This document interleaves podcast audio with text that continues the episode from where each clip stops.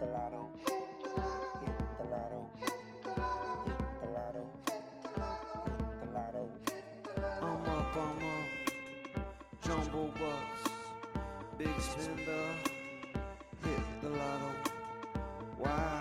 Three thousand dollars gonna buy back in, but you hope I win. Why? Three thousand dollars, so gotta hit the lotto. Hit the lotto. Hit the lotto. Hit the lotto. Lotto. Flex. Hit the lotto. Who knows what's next? Hit the lotto. Slurpee. Coke icy. Hit the lotto. Hit the lotto.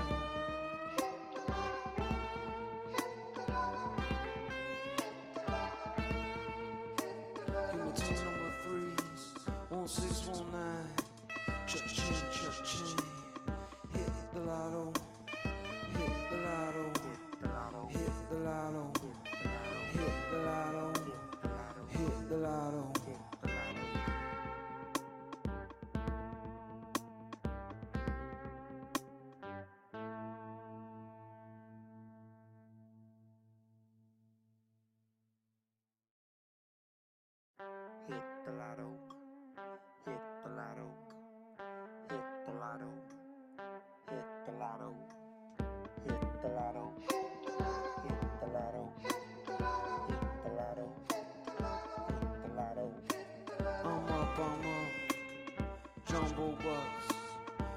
Hit the lotto.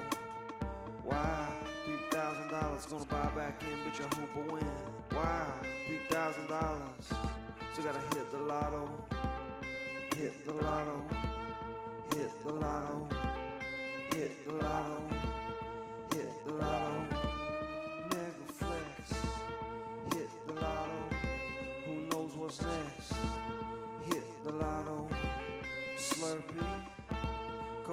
Coke.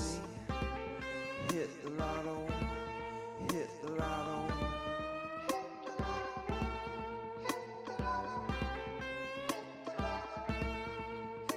Hit the lotto.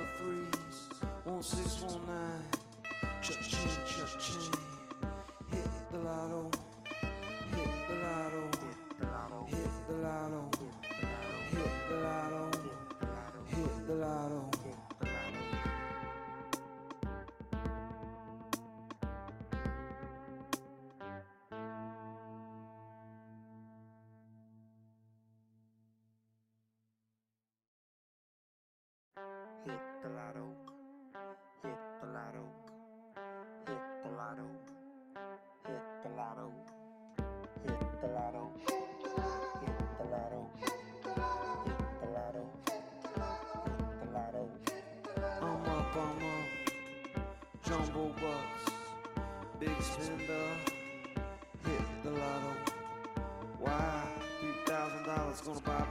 with your hoop win. Wow, $3,000. So gotta hit the lotto. Hit the lotto.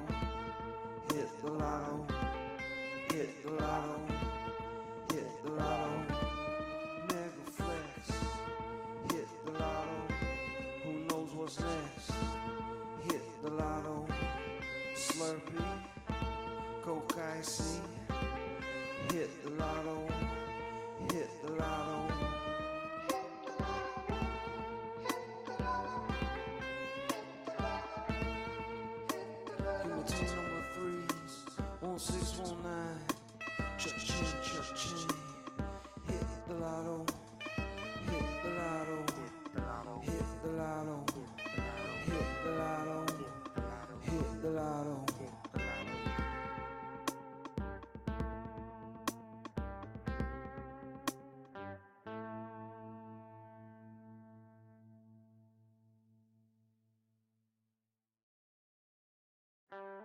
the lotto. Hit the lotto. Hit the lotto. Hit the lotto. Hit the lotto. Hit the lotto.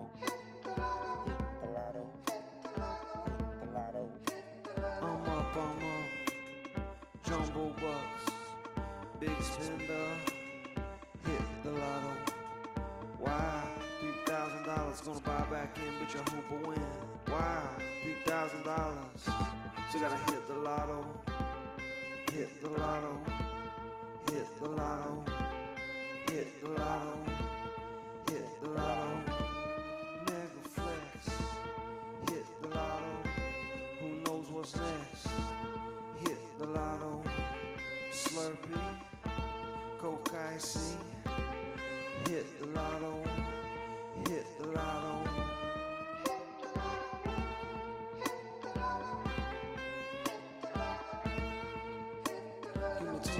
threes, one six one nine. Hit the lotto, hit the lotto, hit the lotto, hit the lotto, hit the lotto. hit the lotto.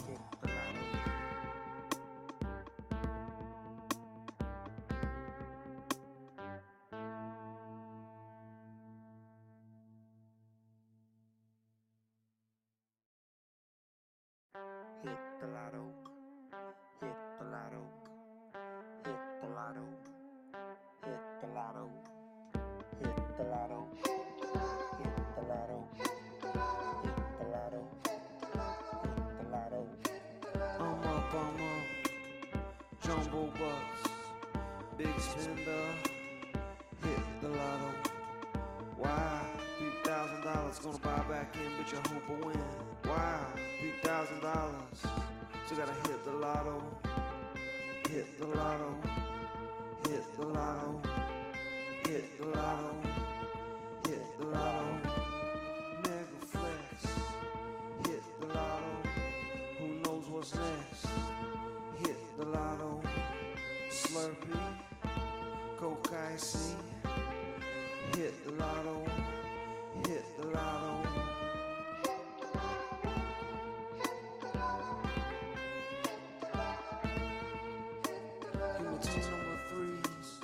six one nine. Cha-ching, cha-ching. Hit the lotto, hit the lotto, hit the lotto, hit the lotto. hit the lotto.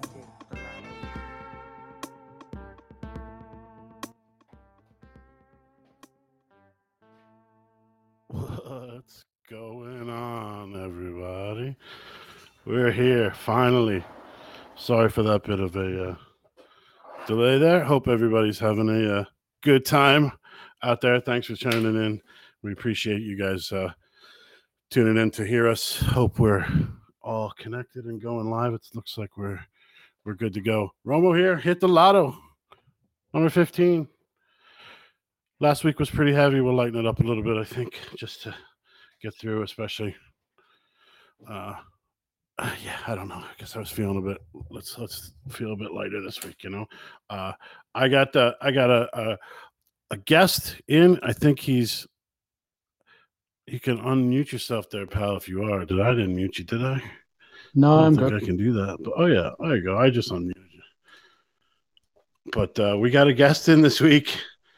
The Meeples champ is here. He's uh, blessing us with his presence after me begging him to come on for. Geez, it's been about 15 episodes now. I've been asking this fucker to come on with me. But uh, uh, welcome to the show, Meeps. Sam, how are you? I'm glad you can come and join me this evening. Yeah, it's good. It's good. You know, uh, good things. Uh, you wait for good things. You know, some people are a bit eager to get on. You know, so I figured I'd uh, I'd create a bit of scarce product scarcity and increase demand. Know, oh, hell, it looks like it. Maybe it, it even, you know, not to toot my own horn, but it looks like there's maybe even some motivation there. I'm just gonna just gonna toot my own horn because it probably has nothing to do with me. But you're you're kind of coming onto the show. This is like a little bit of a comeback show for you, Ben. You, I, I see that you're gonna start to do a bit of streaming again, huh? Did I see that? uh, yeah, yeah. There was a few. There's a few things today that kind of kicked off that. I was happy. Uh, I I stayed off to be honest. This you'll know how much this takes out of your day, your week, your your life.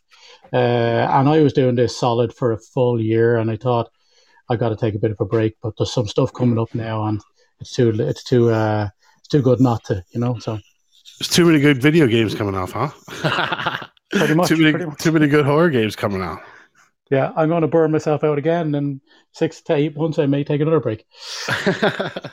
well, look, man, welcome to the show.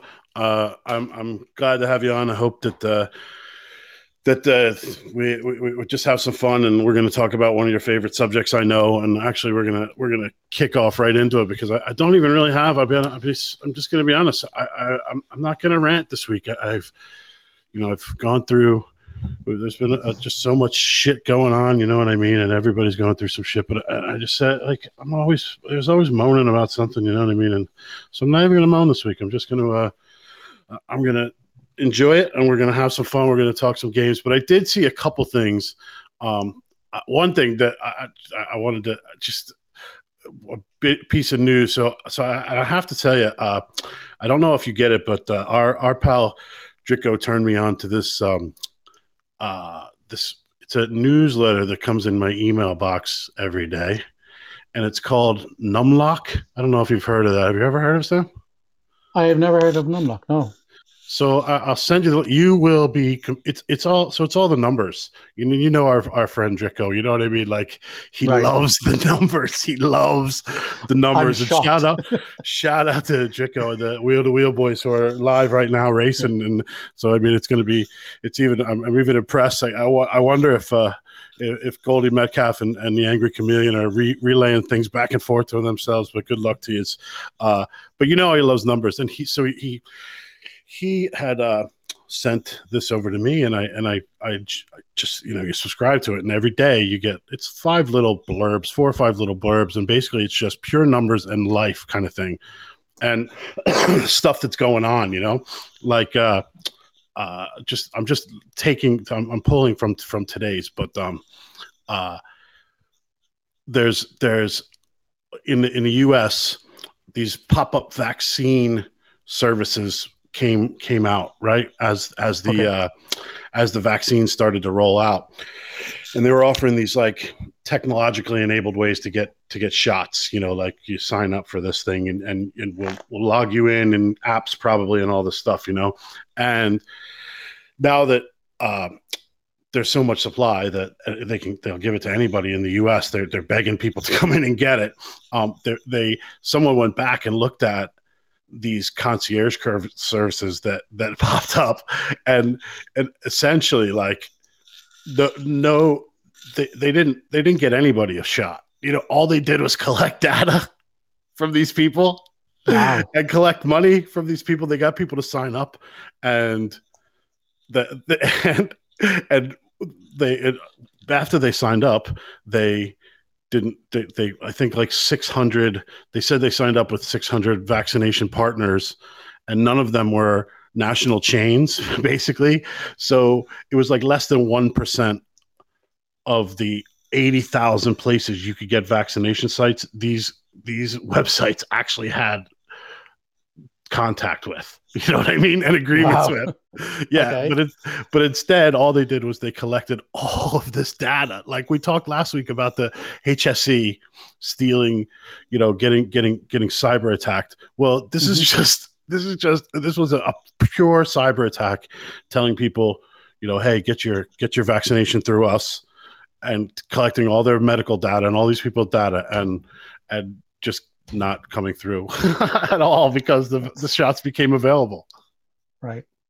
That's insane. Insane. I mean, Isn't yeah, I mean, like, if there's anything as valuable in this world right now as a vaccine shot, it's data. I mean, it's so like they're people are doing everything to acquire it, like you know, and, and build up this Everything. and because there's just so much in it. Like, isn't there? Like, I mean, when you need to, when you, it's like you don't need to go out and do these canvassing on the roads anymore and ask people to stop and spend ten minutes with you answering some silly questions about, you know, is your left foot bigger than your right foot or some shit? Like, they just got that instantly now online for nothing. It's crazy. People are giving it? it away. Yeah. it's it's it's absolutely crazy in it. So another article on this thing is talking about how like we're you know we're the the biggest health worries. You know, obviously we worry with pandemics. We worry about these viral the uh, these viral illnesses that are debilitating and could kill us. But they're saying that that fungal illnesses Hmm. are so much worse than these viral and bacterial illnesses are because it's such a bad bacteria that they're they're basically saying that, that the next challenge is going to be these fungal uh, bacteria, these fungal uh, uh, pandemics or fungal spreads that are going to happen. And right now, there's only like five antifungal drugs compared to like five classes of antifungal drugs compared to 20 classes of antibiotics. So only a Right. new a new class of antifungal hits the market. It says every 20 years or so. So Yeah. that's like everybody it's it's like everybody's worried about this where they where when you look at the numbers, this is probably going to be worse for us. So there's some bad news, man. Well, yeah, I mean, I I was fortunate enough to actually get in a conversation with a guy who was working in in this area when I was in college, uh, when I took a medical mycology class, and I just kind of the way he delivered the class obviously was very interesting, you know, and you you listen to a lot of stuff that you're talking about there, and he said the problem here is that in a lot of cases, and it's my understanding from what he said, is that we are so we are living in symbiosis with a lot of fungal diseases. Yeah. and they're so genetically like us now it's actually identifying it's not like you know they, they've identified this virus and they've been able to find a way of isolating it from you know uh, latching on to you know whatever by by the uh, the mrna uh, vaccines you see there that kind of technology. This is just so difficult and the problem is is like you're killing some of that but you're also killing yourself in some cases. So it is a really really difficult one. And they did discover um, also when they they you have good like anything you have good bacteria bad bacteria you have all this kind of stuff Mhm.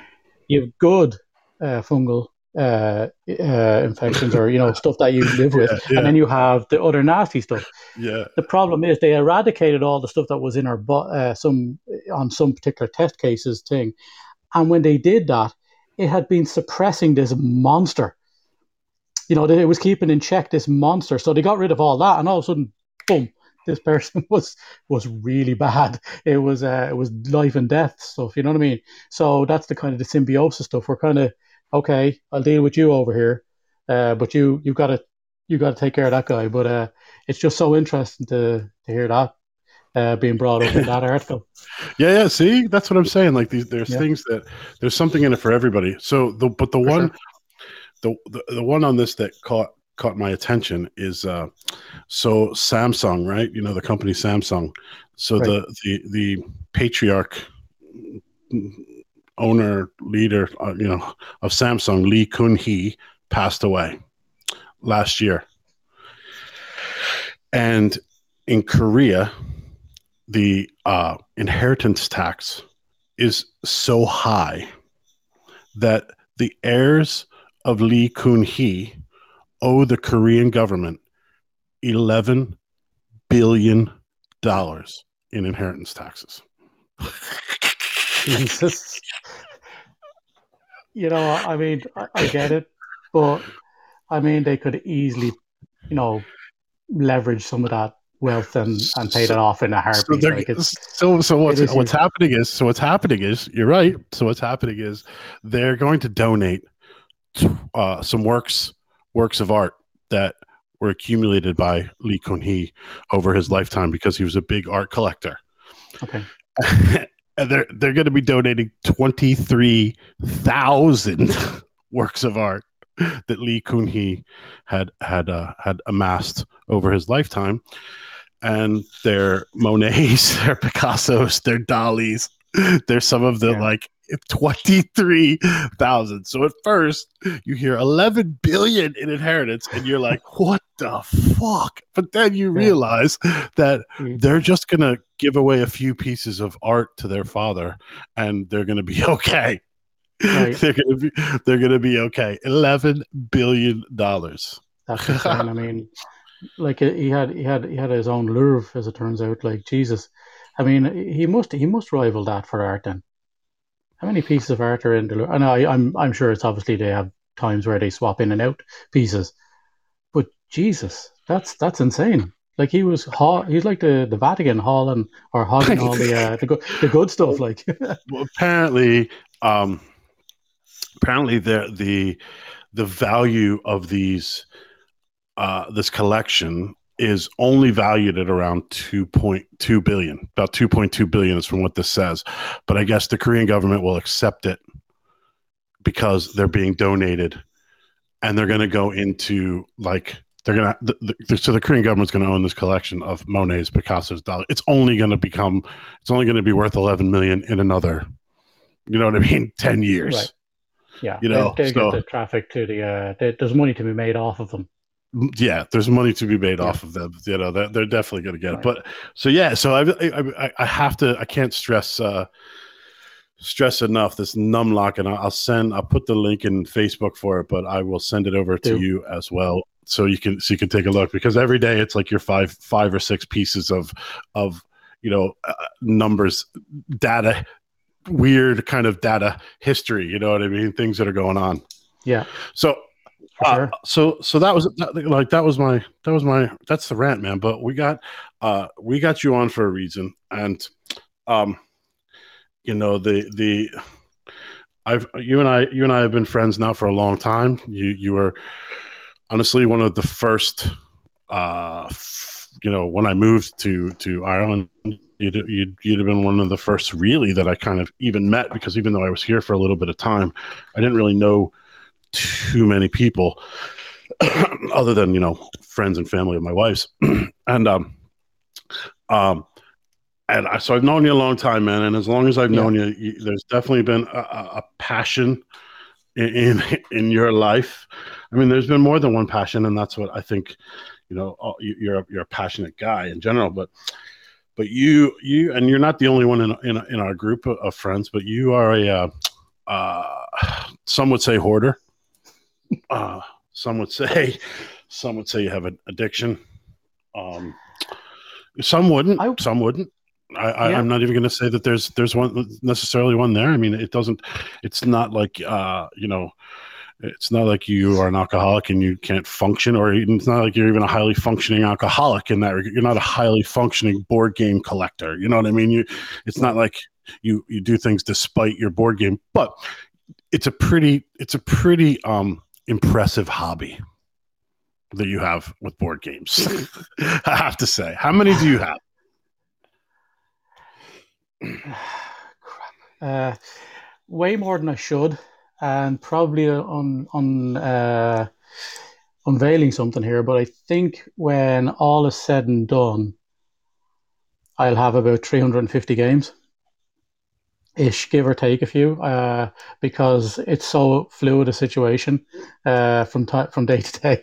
uh, I it it, uh, it increases and decreases. So uh, yeah, it look just to, to put this in context, we do have I do have a list that I keep on uh, like uh, uh, boardgamegeek.com, like where you, you kind of have to keep con- uh, control of what it is you have because um, uh, we we have this agreement kind of thing where myself and somebody else in the group you probably alluded to earlier uh, kind of give uh, our significant others um, hints as to what might be a good game, and they know which which, which ones we have because of this list uh, because it's obviously difficult to keep track. But um, I want to say on that list, on that particular website, uh, I think I only became the largest collector in our group maybe 18 months ago. well, the no, other person uh, had, had more. had you and now out, that's- he had you outgunned, huh? Well, he, he did he did like basically what happened with me was he had a lot of stuff that he had obviously retained. I actually, in the first wave of all my interest in board gaming, I kind of ridded myself of everything but maybe a dozen or so games. So when we realized we had this common, you know, interest in the group, um, that kicked it off again, obviously. Mhm. And you know, we'll say things may have escalated. to say the least, to the point where uh, yes, yeah, because you were mute. Because uh, and uh, um, you know, some would think maybe uh, there's a uh, there's a healthy competition going on between between these two fellows for board games, but no, no, no, that's not what it was at all. Like, let's be honest, it wasn't like, well, he's gotten games, I, I got to pick games. It was it was no, it was a, a symbiotic relationship where where you enabled the other to buy games because it's okay because you have this this passion so Yeah. so now you have someone else to share these new games with and i'm not talking about playing them Yeah. i'm not talking about playing i'm not talking about playing them uh Yeah, there's a very interesting statistic when it comes to playing, but go on, I'll, I'll let you. I, I'm talking about uh, um, I'm talking about just getting them, acquiring them, ex- discussing them, and you know, literally just acquiring them. Um, Mhm. I think you're. I think the guys can hear you. Sherlock said that it's only going for a second. Back again. We may need to log this off and log it back on again. Sherlock, if you're there, let Not me know if now, this eh? is. If it, I mean, we're back. We were on, Okay. but it's some. He said it, he said it dropped a few times. I don't know some Podbean stuff going on here lately. Okay. The last couple of weeks have been rough. We'll let Sherlock get back to us, but but Yep. Um, yeah, I mean, you you don't. Uh, oh, there you go. All right, Betty Boo. So it's Yep. Sherlock. It's on you, kid. Um, yeah. thanks, Ma. My Ma comes through. My Ma coming through. um, uh, you, you you don't play them. I mean, you do play them. You We you do. you ha- you do, but you how many? How, okay, so you, your collection now has how many? Yeah, I'd say in the region of 250, I'd say. How many have you not played? Yeah, that's it. That's a that's a disturbing figure. Uh, I think I showed you when last time, one of the last times we met in person, I showed you a picture uh, of because I was a little concerned as to the number that I hadn't. I haven't played sixty nine percent of the games I own. 60, 69 percent. 68 to 69 percent of the games I own, and that and that's just purely a time thing, because actually what's happening as well is obviously we've been locked up for 18 months almost at this You're, stage. you're right. No, you're right. and there was a there was a big there was a big. Uh, I noticed this too. There was a big uh, acquisition, and then COVID hit. There was there was quite Yeah. a big acquisition over the last, uh, you know, not and I'm not I don't even mean over like the months leading up to COVID, but over the last couple of years, there's been quite a big acquisition by both of you. I mean, you both have had to, and and again, we're we'll have a we'll we'll have the chameleon on, and and and you guys will talk about this together.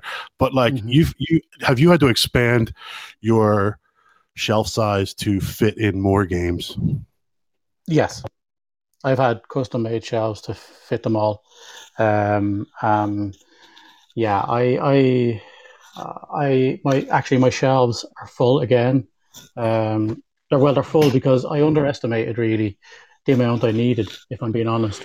And uh, I filled all the shelves and some, but then I also have a lot of collectible stuff as well that's taking up some of that shelf space as well that I don't want kind of on the floor. So I'm sacrificing some of the uh, space on my table just to not much to be fair, but like a couple of boxes on the table and that, uh, so that I can have some collectible stuff up on the wall.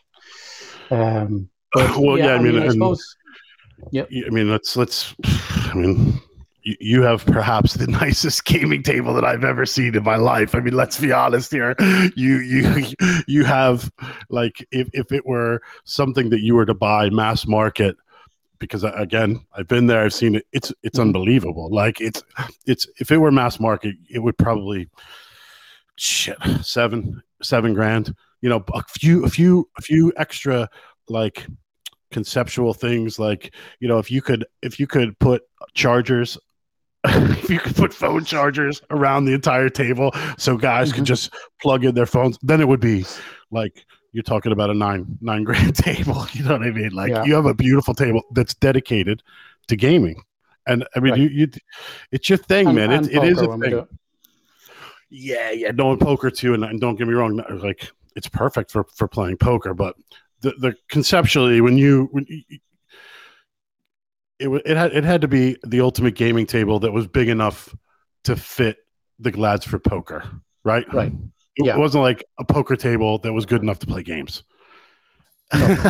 no, it was definitely designed with uh, it was designed with poker in mind as well. But at the same time, um, primarily, you know, I was thinking uh, board so like I measured board sizes. You know, the largest boards that I had for games. Um, you know, I I robbed some ideas off. Uh, you know these these guys that have gone out of business in the states as well. These board game table makers, and yeah, like I mean, honestly, like I couldn't really afford to do this kind of table by bu- buying it in from these kind of Geek and Sons or whatever it may have been at the time, because they were charging for something what I was looking for, I would lo- uh, desire to have, obviously, uh, which could never have, was about 25, 30 grand. Uh, and I was fortunate enough to meet a very nice guy called Marco, who uh, who I asked him to make me a table. Uh, I des- I kind of had, you know, an idea uh, for this table, and I had the, the dimensions and stuff like that. And he came in with what was doable and what wasn't, and then he put it together and done a great, great job on it. But the, the great thing was that I, I made a joke in this first meeting uh, where I said, okay, now I just need somewhere to put this thing because it's a bloody monster. Uh, and he says, oh, I can do that too. And uh, he basically came down to the fact that I ended up buying a brand new man cave and he made me the table because I contracted him to do the man ta- ca- uh, cave, you know. And he done a marvelous job on both. I have to hand it to the guy. He's in our gaming group now because unfortunately he got to know me. And now, unfortunately, he's he's trying to. He actually had a message there. Can you tell me how we can sneak games into the house without being caught without our significant others? Suggesting that I had I had history of that. So Oh, it's, ki- it's kind of infectious. Eric, Um, welcome into the room, Eric Kirk. But uh, that is that is so, and uh, you know what? That's so something that you've said to me in a chat before. Yeah. that's so something you have talked to me about. You know, th- there are video, there are video, there are board games in in in part like you you you know how you know. When the, the drug cartels when they come across the border from Mexico into the U.S. Yeah. right they hollow they hollow out the cars you know what I mean they hollow out all the spaces and that's where they hide all the the coke and all the marijuana you've done that with your car and you like you you have a special I, I wouldn't doubt that there's a, a spot in your gas tank where I don't I don't have diesel in the car. I have yeah you can hit a games. few you're like oh how big is your how big is your petrol tank oh you know it's a it's about 20 gallons or 15 gallons but it's actually only five gallons because you have 10 gallons of fake tank because there's board games there. From the law? No no no. From my wife. Yeah. And unfortunately, uh, I, I did have that experience of the FBI busting one of the uh, and raiding me uh, one time because uh, at the most inopportune time, um, uh, I she, uh, she did go to the, the boot of the car and, disco- and discover nine games sitting there. But uh, but you know it's kind of a it's kind of a thing where I've been doing this for a long while, and she's fully aware. It, you know, yeah of what's going say- on. Like, I'm sorry, but like when there's only 12 games and then there's 300 games, right? it doesn't matter how good you're good at shelf at, at stacking those shelves you are. It, that that number just doesn't make sense, and uh, it's kind of it's an accepted thing. I I have really like you know. I have my limits. I, I do what I do and I don't go mad and I, I wouldn't obviously put I wouldn't do something ridiculous like at a time when we, we didn't need to or, or I needed not to, you know, stuff like that. So it was a uh, I just got a I just got a really lot of good bargains very quickly. It would seem. all right okay all right Yeah. well that's going to bring us to to uh you know uh, the the educating uh just a few of the folks out there uh, that, that may not understand. So the, i'm just going to run down what what romo's learned. You know what i mean? I'm just what i'm Yeah. going to do you know before and i know i asked you to to come up with me a list but these are the questions i have for you. And it's it's like i said it's it's it's what romo's learned because you know i've i've i've fallen prey to to this this thing that you you guys do in the board games. And it's actually quite it's funny it's ironic isn't it? Because it's a, it was board games is a bit divisive like amongst our group of friends even right? Board games is a little bit divisive. Like Mhm. like like you're, it's you're doing it or you're not. You know what i mean? Like Yeah. nope nope not playing it. Nope not going to play it. You know what i mean? For me it's I, I i i i think that i find myself in the middle you know in that um uh, in that I, I I do enjoy it. I enjoy you know I won't lie. You know what I mean. I enjoy a good one. I don't think I, I, I I'm I, I think I actually enjoy the the more serious ones that I've played with you guys than even like the jokey ones because the jokey ones oh, but the jokey ones are fun. You know what I mean. But I, I enjoy it. I have a couple board games here that I have never played because I have no one in my house that has any interest at all. So Right. I have I have the same illness. as you. Not I, I'm talking. I may have four or five games, and most of them were you know given to me in some stage or another. You know, I've I've given away more games, as you know. I've given away more games than than I've ever kept. Right. Um, Right. Because because I know that somebody will at least enjoy them, or at least enjoy looking at them. Like from from from when I when I look at you know the shelf that you have, or the shelf that that you know the, the chameleon has, like it's impressive. I gotta say, like it's I would never do that ever, but it's impressive. I, I gotta say, it, it's fun to look at. Like when we're there playing poker, I'm reading the names of the games. You know what I mean? Right. You know, like like it is fun to look at. So so at least somebody enjoys it that way. But this is so these are things I found. That essentially there are different types of games and different people enjoy and excel at these different types of games. It's not so clear cut. Some of them are crossover. Some of them are, you know, but but you get it these terminologies. And again, I, I I'm just literally I haven't even written any down, just throwing them off my head. But like, uh, uh, deck building is a type of game. Uh, you know, Yeah. uh, uh, you know the the co-op game versus the the game where you're against each other, every man for himself. Um, Right. There's there there are there are you know games that are more uh, full strategy. There are games that are full rolling a die and pressing your luck, and then there are games that are sort of down the middle. You know, in in those thing in that for the serious gamer kind of thing, right? And then there are the the communal sort of group party games, th- that kind of thing. But are, are there what other kind of games are there out there? Well, there's the push your luck type, which is um, you like you may draw cards. You can draw as many cards as you like, but you you may it's like 21, I guess, in that respect. Like you know where you you you, you want to take another card or another tile or what or another dice or whatever, but too much is you, you want enough but not too much kind of thing. Um, you have dexterity games, which i- is like uh, I have a game called Crokinole, uh, which is a it's kind of a board, and you're flicking little dice into the middle. You got to get them into the middle, so you're kind of using physical aspects, you know. So you're doing that. Um, you have area control, which is your traditional Risk, Blood Rage, Game of Thrones type thing. Um, and the, the the old type of games where you have uh, a kind of a full game going on, which is abstract, which would be kind of like checkers or chess or something called Santorini or Azul. Um, you yeah you have you have deck construction, which would be called would be like Magic the Gathering. I don't know if you're aware of that. I think a lot of people were doing that years ago as well, and it's still as big as ever. It's a huge, huge one. And then you have uh, roll and move, which is kind of like your monopolies or your snakes and ladders, uh, or roll and write, where you roll a bunch of dice and you use the numbers or letters that are on them, like Yahtzee.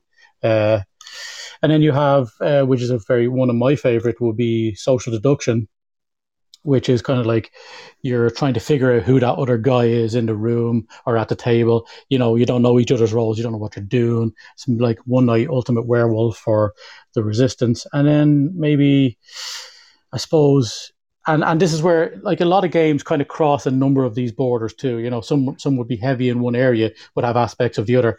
You have something like a worker placement, which is a little like a strategy game, and you're mm-hmm. trying to put your people out there to do the jobs to you, kind of like Lords of Waterdeep. So th- those guys will you'll go out and you need I need some straw this time, or I need some stuff like you know different things like that. Uh, and you each turn you go around, you get to place your workers one at a time in around the table in a certain order. Uh, depend that's dictated by the game itself. Um, yeah, you're correct with the uh, you're correct with the um, the like the, the deck builders like uh, Dominion or you have campaign games. Then I suppose they're they would be kind of the most mo- known to most people uh, as dungeon crawlers, where you're kind of you got this HeroQuest type thing or Gloomhaven. These are kind of campaign or legacy games where you you you go through the game, and uh, in some cases, uh, every time you play it, the board changes that little bit more, you know. And when you're at the end of it, then you have uh, a completely changed game. Um, uh, and new, so every time you just play it in a normal sense, uh, you just have a unique board to you. So uh, yeah, there's a there's a lot of different types out there, and they do cross over quite a lot. Like so, yeah. So the like one pandemic. one term that I've definitely and um, uh, Goldie's Goldie's on, on, the ball there, but one term that I, I was definitely I was going to ask you about that I've heard is they refer to a game as a Euro game. So what right. what is uh, I, what it's I'm sure that it's probably Euro European game designers build games certain ways compared to American designers, right? Is that is it is it is it something in that regard? Is there more rules to a Euro game? Is there more opacity to a, a an American game, or what? Yeah, yeah, definitely. Euro Euro games would be strategy heavy, uh, kind of quite intense. Not not always for the the light at heart, and not always for people who wouldn't be necessarily big into games. Now there are lighter versions of those, mm-hmm. but that defeat that defeats the point of a Euro game. If I'm being honest, you know. Uh, and then you have the Ameritrash, which is kind of luck based.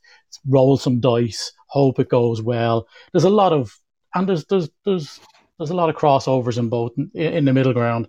Um, and then yeah, I, I'm seeing there he's saying competitive versus co-op. That's there another kind of areas where you know you either work as a group on the table or you're literally competing to be the best at the table. So. Um, so one of the so one of the things that that we actually run into as as a group and and I think that this is you run into this uh, in, in your more uh serious even board gaming groups or whatever but you know mm-hmm. for from um, from a perspective, I'm sure, as the when you get a group of serious board gamers, like we're going to have a board game night, okay, and. Yep. You know, if you're having a board game night with with the fucking jamokes like me, then then we play uh, these the you know social deduction games where there isn't even really a board, and we just you know we we you know we play the werewolves or we play the you know the the uh, those kind of you know pick out the bad guy in the group talk around the table you know we play and then sometimes though if there's like four or five of us that you you i noticed that especially the the two you know gamers of the group you guys put your heads together and kind of come up with you know something that you think would appeal to the rest of the group. But when it comes to when it comes to the more serious, like we're going to spend a day of it, you know, you have mm-hmm. the ones that you like. You know, let's be honest, you oh, have yeah. the ones that you like, and and when those uh when those qualities in a good board game clash with others, it's quite hard. You have to really. It's I, have I've seen the groups. I've seen I, I, the the chatter about going back and forth about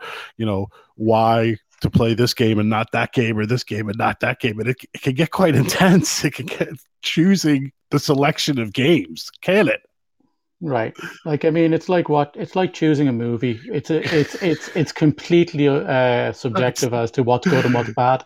You know, I want to watch sci-fi action adventure. Somebody over here wants to watch a rom-com. And, well, yeah. And the the difference though the difference though is do you have to, if you're if you're talking about a film, you got maybe say the same amount of guys. So you got six guys, but there's only ten films maximum to choose from. You now there's six guys, but there's seven hundred games to choose from. Right.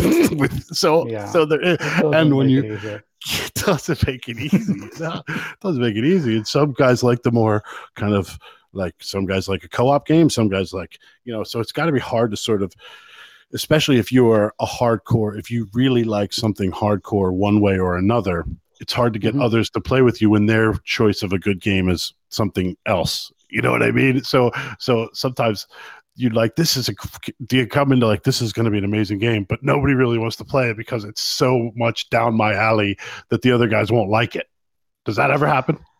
Um you know uh, it does but um i think you know generally when that's the case when when something is heavy one-sided we kind of come to an agreement like okay yeah look we'll do that but let's do let's do something on the other side too to kind of balance that because sometimes one is obviously it could be generally that's because it's quite heavy in that area, and right. sometimes you need just purely to you know do something lighter or do something different. You know, just to kind of oh my head is wrecked with that. Like competitive games are amazingly good games, but you can only do so much of it. Do you know?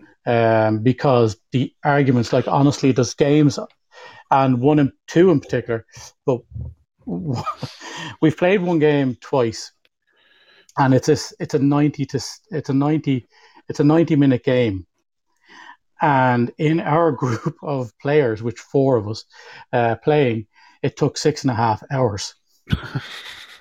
because the because the arguments were so like you know the negotiations and the arguments was excellent. And you don't know it was that six and a half hours if i'm being honest. But after six and a half hours you realize why am i so wiped? And you look up at the clock and it's four in the morning. Uh, something like that. Well so uh, so that, that that makes perfect sense. And i guess that brings me into sort of the the last question i have for you before we get into your list. Um mm-hmm. so so barriers to good gaming. Like uh, like it could be something as simple as uh, uh, okay you have a really nice gaming table. Somebody mm. puts their beer on your table you know what i mean mm-hmm. somebody does it like that's a barrier to somebody who doesn't even think twice about how much time has gone into you preparing this evening and setting things up. It's just a, a sign of things, right? Well, I, I, maybe I'm wrong. Maybe I'm completely wrong about it. But like, I, my like, or here's another one, and this is true, and and all the all of the fellows that have been a part of this board gaming experience in my group of friends with you and the and the lads that we're friend with can attest to this. I've played board games with you guys, mm-hmm. and we've played for an hour, only to find out that we were playing by the wrong rules. Right. Because yeah. the rules of these games are literally uh, pamphlets of things, books. They're books that you have to read of things. So, right. so, so, you know, fully understanding these rules, and because you have so many games, you play a lot of them just once, and then it's hard to go back to them. Right. So, fully understanding these rules takes takes is a barrier to really good gaming or as a part of the fun don't get me wrong but what yeah. what do you find are barriers for you to like a really good board game experience yeah i think the investment in time to prepare uh, like you said with that many games we clearly haven't played a lot of them more specifically for me 69% of them uh, and the the, the problem is that like when you're doing that, we do, like we only introduce a new game, say, like if we're going to go and play a night, we'd only like say maybe one or two games that we've never played before max. We may play one of those two games because, uh, and it and it will require somebody one like if I take one and Chameleon takes the other, uh, it does require you know reading the book, and taking notes, playing through a couple of times, you know, without trying to ruin without trying to ruin the storyline. It actually is quite an investment, and that that that that's that's generally on the upper end of stuff. Uh, in a lot of cases, the mistakes we make in, in certain games aren't critically bad, and if you if you maintain if you maintain that mistake throughout the game, it it, it's as if you had it, it would be kind of like you would include it or not. In some cases, it often it often isn't. But there's also a time when you get to the t- certain part of the game and you realize something isn't quite right because it shouldn't be happening. You know, this shouldn't be happening in this easy or it shouldn't be this difficult or something isn't quite making some sense here. So you do construct, you, you do go back to the rules quite a lot. You have to, you have to accept that the first time, maybe the second time, you're going to make those mistakes on games. The unfortunate thing is we're playing new games so often because we have them uh, that we feel like that happens way more often. But there are some games that you would whip out and it'd be bang, bang, bang, and you it would you'd be no two thoughts about it. You know what I mean? Uh, and those games are good. Those, it's actually, but then you kind of, I suppose, you get into a, a kind of a, a, rut then because you're afraid sometimes to move to another game. If you want to put on some games, you're afraid to suggest a new one because it's just easier to, to, to you know you have really really good ones you've played and know well you know? Right right right right so, right, right. so you kind of I, i'll go to that because if i have to do that one i i won't be able to keep it moving because you got a group of guys who might not necessarily know anything about the game whatsoever. So while i have an overview of it me learning it and explaining it on the same night or in the same period of time a very quick period of time it's a difficult thing to do. Uh, and it does it does it does make it difficult you know what i mean so you do tend to that's why some games like honestly, I have a game up there, and it's it's a I have well, I have a, few games up there that honestly is going to take a concerted effort for me to take them down get them to a table, and learn to play.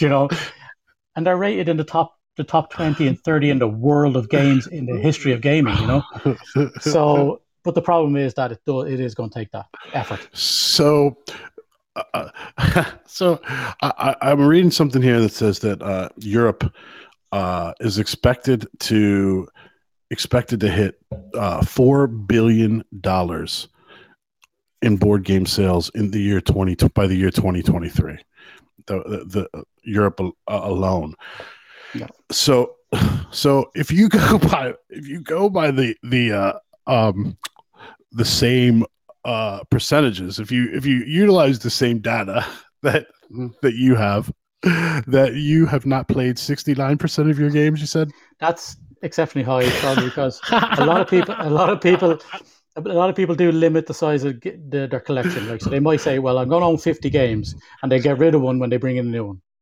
that's about I- that's about I don't that's just under that's that's that is literally under 3 billion dollars US dollars of guys that could be completely taking the piss out of board game players. and the board games really suck and and yet you're still buying them. they could they Yeah. come out with anything. yeah it, it, it, it could very well be it's it's a, it's a, it's a reality. and yeah, I mean, yeah, certainly since uh, the launch of Kickstarter, uh, in well, not the launch of Kickstarter, but since Kickstarter became this hub for backing new, reasonably priced games, because you know people wanted to launch the product. They don't make a whole lot of money on the Kickstarter itself, but what they do do, uh, they might print ten thousand games to cover the people who helped them get the game produced. Uh, they then, but they don't. They don't produce maybe ten thousand games, obviously, for the money. They produce twenty five thousand games and sell the fifteen thousand, and that's where they make their money. You know, so they make whatever it may be. Unfortunately, the demands on uh, these new games coming out are becoming harder and harder to meet. You know, when you've got such many, so many good games out there, it's always hard to one up. It's like it's very difficult right now. So, so that that's my last question to you before we get into your list here. As as a, a board gamer, Yeah. is is there? I mean, obviously, there's going to be, you know, obviously there'll be innovation, and obviously there'll be great games that come out. There'll be good ones that come out. I mean, people, uh, uh, uh, you have the likes of. Uh, uh, Dice Tower and and your, that fellow Tom Vasel. You have the likes of uh, I think in the UK there's uh, Shut Up Sit Down. I think is the name of the the YouTube channel that they do you know they do all the board game reviews and all the stuff Right. like that you know and you, you have those guys that are literally that's that's a company like those are Yeah. two companies that make uh, and there's a staff on those companies They're all making money you know doing these board game reviews and playing board games and things like that but will it reach a, a, a- a just a, a critical mass of we've i mean at this stage it's like music you know everything's been redone. And i'm sure that's all redone and it's it's all about how it gets repackaged and what combination of things you use in your game and the artwork and stuff Uh, will it reach that kind of critical mass where you're like this we've seen it all. Is it is it going to be that much harder for you know a kickstarter? It's just going to be about the marketing isn't it? Not even about the game. Right. Um, yeah, it absolutely. And to be honest, it's it's it's kind of getting there, uh, because, but it's like anything else. It goes through a cycle because all of a sudden, then there are years like say, uh, 2008, 2014, and 2016 were excellent years for games. But generally, what happens in those years, and some some other years before that, obviously as well, uh, generally what happens um, in one of those years is something comes out that is revolutionary. You know, it's it's it's absolutely never been done before in that way, and it just takes it takes off. You know, it just goes like the clappers, like, and it just it's it's uh it's it. It, it's a new thing altogether. It's a, it's a fresh thing. Like Gloomhaven, Gloomhaven is the number one rated game in the world right now, and it was only invented in 2007, or it was only first published in 2017.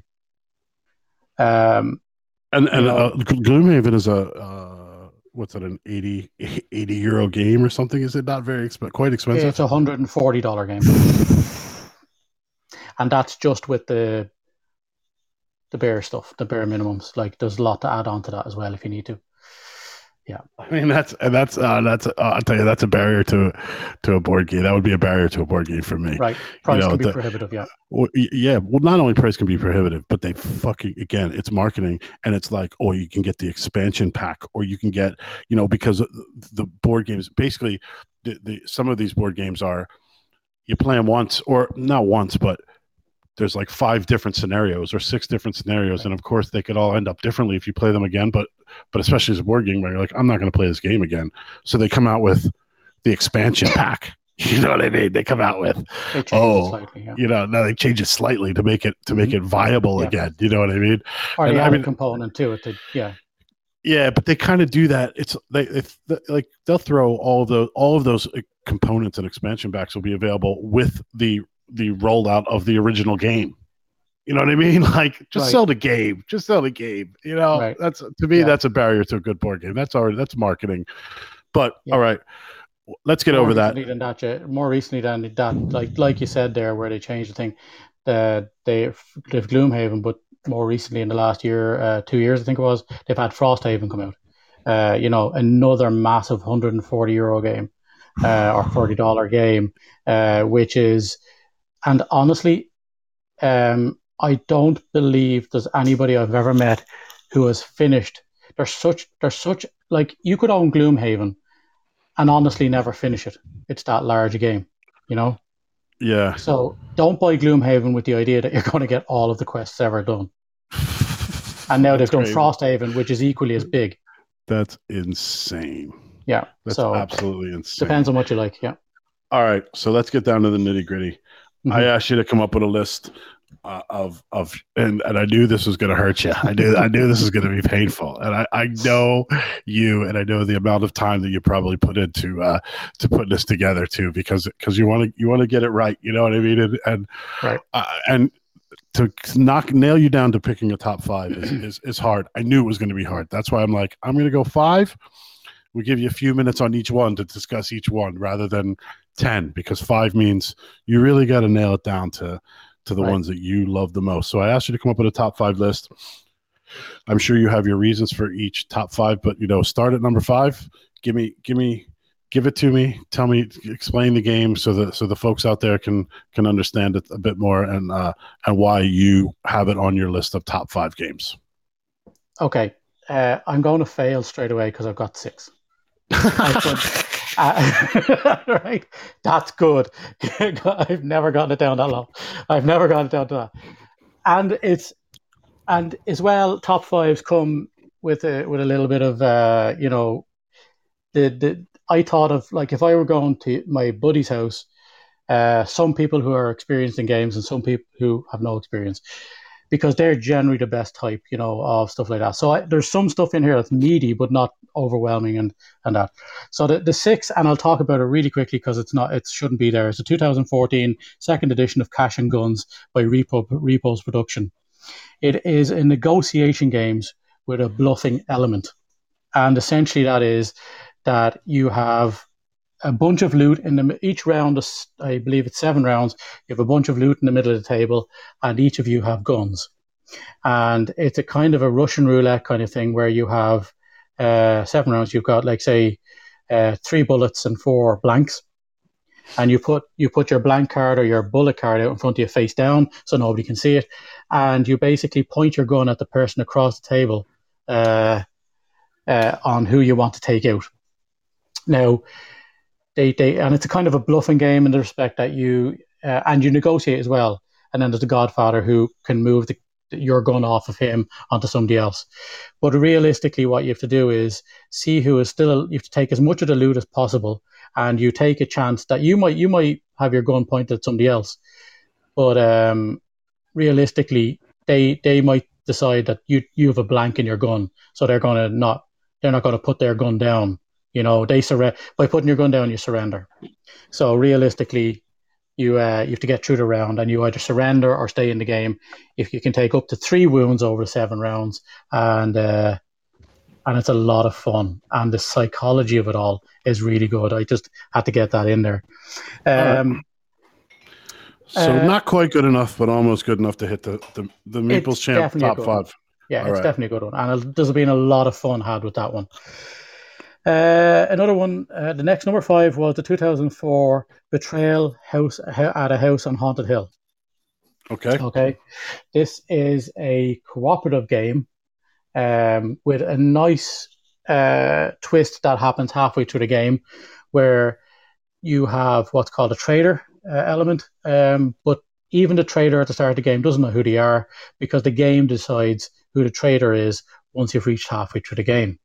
Okay, Mhm. so you might be working to you work you the, the good thing about this is that you are working really hard to get through this house and uh, you, you get to get through this house and try and help each other get through this house and fight off certain elements of of the haunt as it's known. Um, but it's inevitable that you start uh, explore the more you explore and the more stuff you do the uh, the more that the uh, the game uh, starts to get more difficult, and eventually you will have what's called the haunt event when you can't beat the roll by the with the dice. That the number you beat is so large you can't beat it with the dice you have.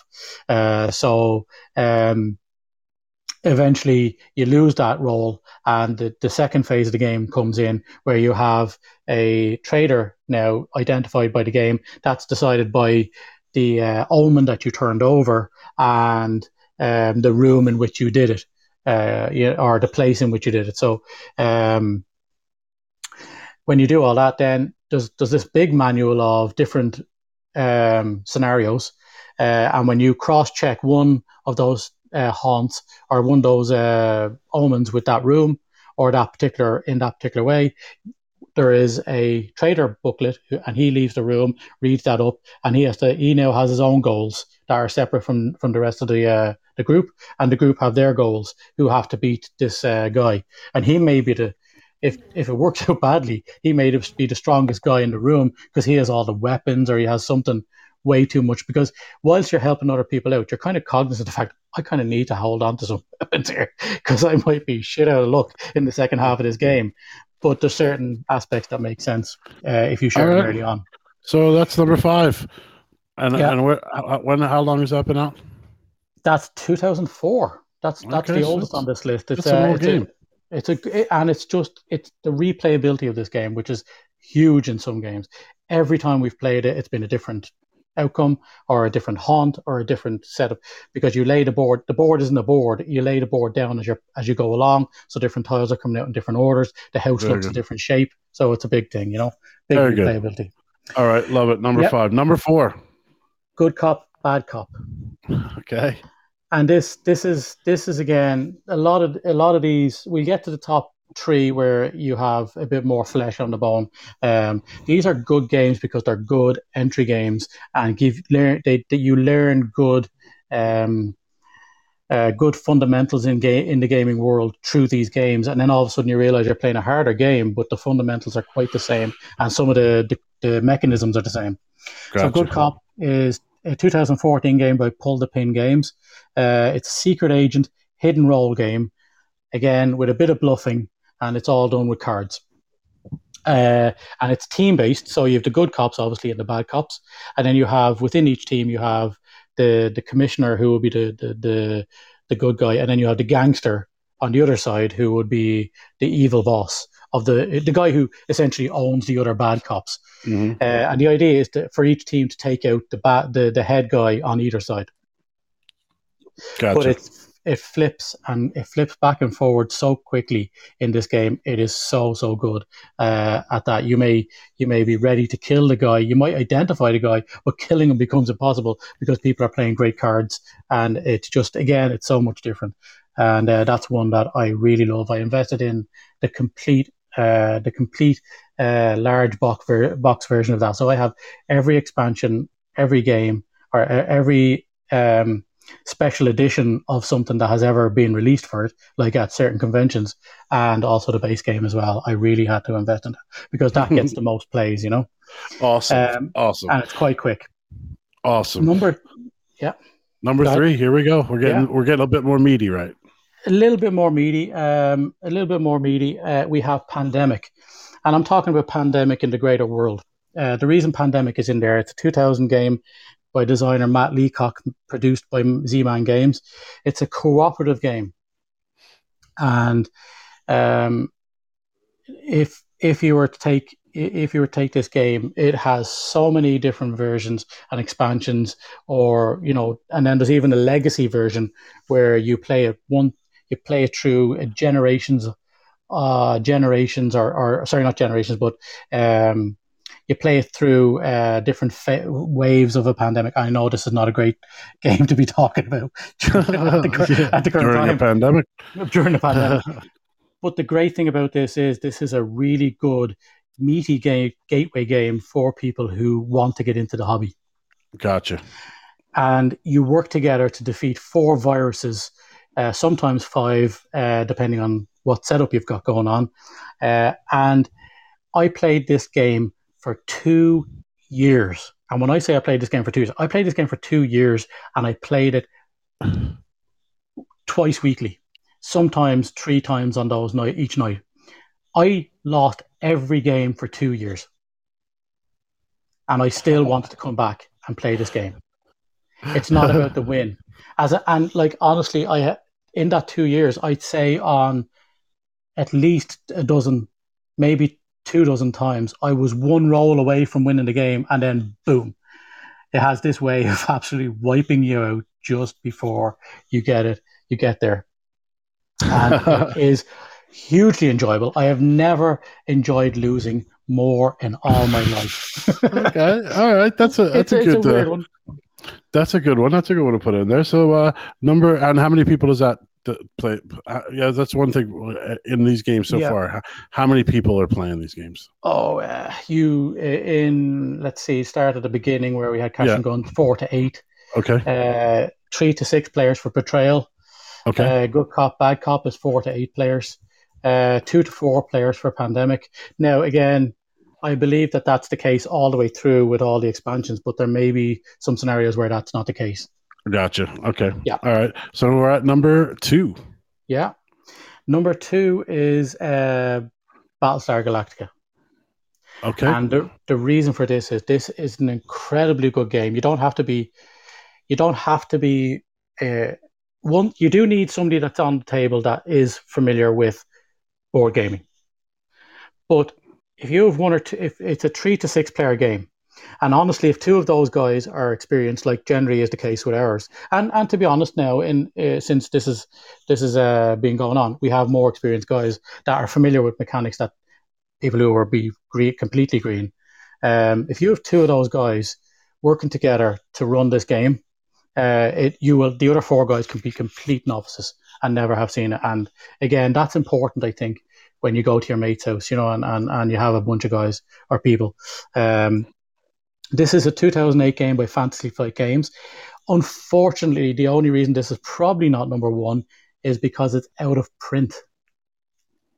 And the game I paid 45 quid for, I think I, in some cases you get up to 300 for it if it's still sealed. wow. It's Wow. that it's that in demand, you know. Um, and they let the worst part about it is they let the IP lapse, so they do, they no longer own the IP as well. so it'll So never it'll basically never be made again. It may be, but it's going to cost a lot of people a lot of money to buy Yeah. that IP and start it up again. And Yeah. because the game is out there and was so good the first time around, that it may it may be financially unviable. But anyway, Mm-hmm. we'd move on. It's a cooperative game again, but it's a, with a traitor element, and this can ha- the traitor can know from the very beginning, or they can know they they will know halfway through, and that's done by dealing out uh, uh, roll cards, uh, and you you have um, depending on the amount of people in there, you might have four people playing the game. Um, you shuffle the you shuffle the cards up, and you will have, uh, say, five loyal cards and one traitor, or maybe four loyal cards and two traitors, depending on the numbers in the car uh, in the game. I don't, I can't remember exactly the the exact divide up, but certainly you will have one traitor up till at least four or five players, and then maybe two after that. And the idea is you're on Battlestar Galactica, and this is set in the new Battlestar Galactica world, if you're familiar with it. In the new Battlestar Galactica world, nobody knows what a Cylon looks like. Uh, whereas in the old one, obviously, Cylons were quite noticeable. They were big, clunky, Dalek looking motherfuckers with, with red lights going across their face, back and forward across their face. So it's not like they could hide amongst you on the ship. But this is done in a new world where that's not the case, and that's how the, the hidden role comes into it. And the idea is to get Battlestar Galactica towards uh, a certain distance down the road towards uh, Kobol, which is the uh, the home world uh, or the new home world that they're trying to aim for, and that's kind of like heading back to Earth or something like that. Do you know what I mean? Uh, from civilizations that had spread out. Uh, uh, you have Capricorns and you have Aquarians and all this kind of thing, which is kind of based on the the the star or the star signs. I think is where they were. Okay. But there's, I think there's twelve civilizations end up spread across the galaxy or whatever, but forgot about the home world because they all left because of a first wave of uh, outbreak for, of Cylons. Uh, and and history repeated itself because they didn't learn from history because they completely forgot their past.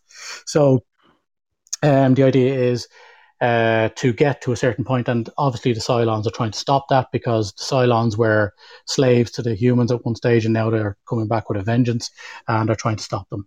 And there's a great. This, what's good about this is it's a great game. It's cooperative. It's do, you can play it with uh, with ro- rookies, but also the it gets you immersed. It's very hard to imagine, but it gets you immersed in a world uh, of an IP. You know, of a of a of a world like Battlestar Galactica. You go in there, and honestly, you are you feel you kind of feel the struggle that you're trying to get. We get need to get two more light years down the road, but it's it seems impossible right now. They're on our ass. There's 400 Cylons coming, uh, and it really does do that very well. So that's why it gets to number two. All right, so that's your number two, and uh, Yeah. and here we go. We are ready for the number one game, Yeah. board game, and the Meeples Champ collection. What is it, kid? Tell us. It's Deception, Murder in Hong Kong by Grey Fox Games from 2014. Uh, this is a great uh, hidden role game again, and this is this is this again. I get a lot of pleasure, and again, these are subjective. You know, I mean, people love different games for different reasons. I also love course, different games. I also love different games because of the people I'll be playing with. So I Mm-hmm. have I would have a different list if I were to go into a heavy gaming group and we Yeah, knew we yeah, could yeah, handle something a little bit more. But this is some these are games that I have gotten most pleasure out of by playing with people that I want to play with, uh, not necessarily that way. Uh, it is a hidden role game, teams with a GM, and the GM lays out uh, basically you're trying to solve a crime. It's like a really really complicated Cluedo with uh, with roles that operate differently. It's it's very difficult to describe, I suppose, um, in a way that people would grasp. Because these these I highly recommend it, and this is a very cheap game. I think you can pick this up for 30 35 dollars or you know or less depending if you want a second hand i think i got this 20 euros second hand uh, because it was so good um, but like that so invested in the game. I played this game um, I, I my when my brother was 30 uh, a few years back i took this game to the I, they asked me to bring games because they were doing the party in the house. And uh, i brought these games. They said can you bring up some games and we'll do a, a games night? And that like the worst that was it. I brought up two bags of games and of course that's that's it. Like i was delighted. I'll do that no problem but this one was exceptionally good because i was the only one in the room that had ever played really a game of any description at all. And i had to get people to sit down and volunteer to play. That's how bad things were because they were more interested in drinking taking the piss out of each other. And to be honest people want to stand up and make fun of the people who are playing the board games. This game fe- this game feels up to uh, 12 players, which is why I brought it because it was going to be that. Four or five people sat down to begin with. We got, I think, the first game eventually. Once we got one more, I think we got six people starting off. By the second round of this game, I had a full table of 12 players. It was so good. They were watching over. They did. They couldn't fathom how it was going. To be fair, some of them obviously want to stand back and see. Well, well, hold on. what is this? How's it going to go? They wanted to see what it was. They, they didn't want to make a fool of themselves straight away. You know, they wanted to. Uh, but they they were watching it, and so you have a murderer and his accomplice. Uh, you have the you have different roles in there, and you're trying to. You have detectives and you have witnesses and all this kind of different roles depending on how many's playing the game, and it it it plays well best with six to eight because the more diluted these people are within the group, the harder it is to pick people out. And you're tr- they may they they may have certain roles where they have to do certain things, or they may act a certain way, which makes them look suspicious, but they are actually perfectly innocent and have no role whatsoever. You know, like one guy, the the if the uh, I believe uh, the accomplice helps the the murderer get away uh, from this, uh, he actually they win. You know, so like I mean, he's there trying to make himself look a little bit more guilty you know, whereas the murderer is making him trying to, I, I'm not even here, man, you know, don't talk to me. Uh, and then you have the investigators who are trying to riddle people with questions. And some people take, although they're the, the, the criminal or the, the murderer, they're trying to act like investigators. So they ask more questions. They go, you're looking very suspicious.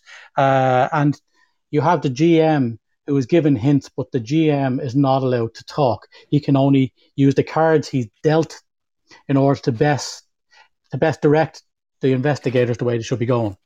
So it is a highly enjoyable game, and I, it really has it really has uh, brought out uh, the the best in people. And I say it went from six to twelve within one game, and there were there was a queue because there was more than twelve people. So I didn't, I didn't, I, I, I hadn't, I didn't think that they would. I would hope they were going to get involved and the people be enjoying it, but they, they really did enjoy it. Uh, I think it was uh, a lot there. Uh, well, there you have it, man. The top five list. Do me a favor if you if you can, there, Meeps. Uh, yeah. You want to just put it put it into that uh, in, onto the Hit the Lotto Facebook page when the uh, uh, the when the the show should be downloaded to Facebook and then uh, you know by by this evening. So tomorrow, if you think about it, maybe put those Yeah. uh, put that list in there for for guys to guys and gals to uh, to take Yeah. a look at and see what they are. But I, I appreciate you coming in with your. Uh, your top five, man. I'm sure that took took took some time, and, and I appreciate you putting that together for me. It did. Um, I do have like suggestions, just a couple of quick suggestions. I'm not running through But uh, if if I were to have a game that was a bit more serious, the games I would choose are something like Scythe, Blood Rage, Battlestar Galactica Remains, Pandemic Legacy, which is a variant of the pandemic, New Angeles, and Mage Knight. And some of that is because of uh, of um, you know the experiences that we've had on those. And I fully expect a lot of these games to be replaced as I play other games and you know new games come out.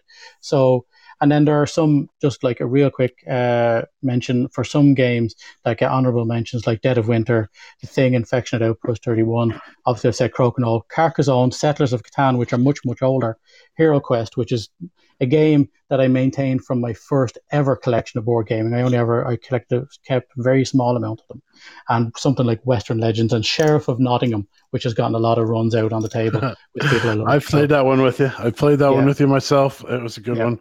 We had a lot of fun. You're you're quite good at sending chickens across the table. no, no, apples, apples, apples, Uh, apples. uh, uh, I don't Oh, that's what it I- is. Apples. Yeah. That's what it is. It's apples. That's and people accused me of of uh, of do, uh, metagaming where I I literally uh, had worked out the only way to or the best way to win this game, and there was there was no truth in that. I just I I some games just click, and sometimes you realize, you know.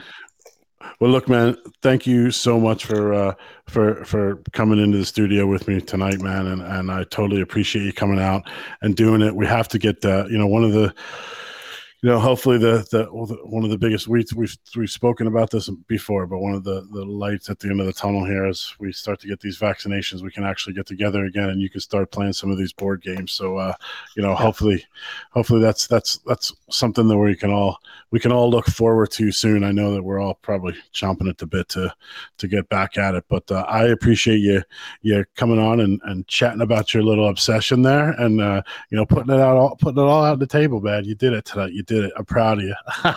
Thank you very much. Yeah. I'm proud of you. Listen, you're gonna do. Yeah, let's let's give you a plug, man. Uh, uh, the Meeples Champ on Twitch, Facebook, Yep.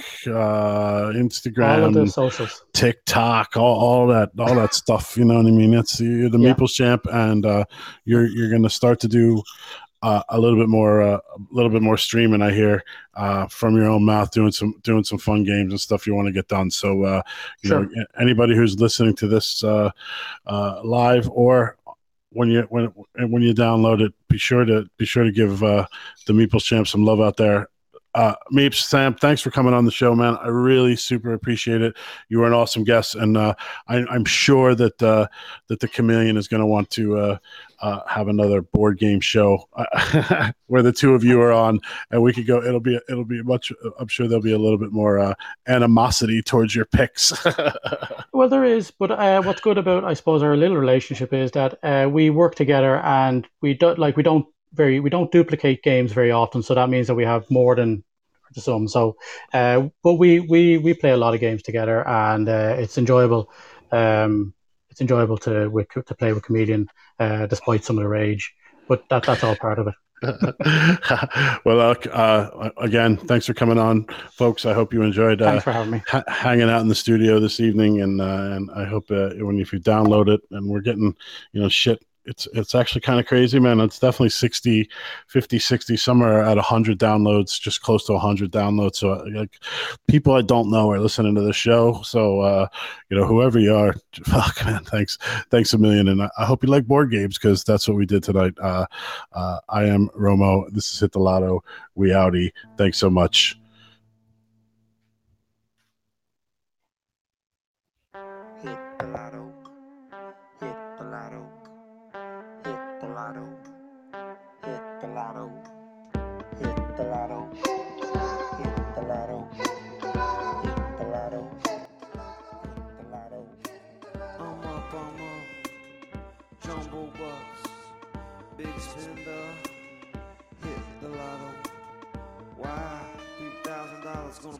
bitch, I hope I win. Why? Wow.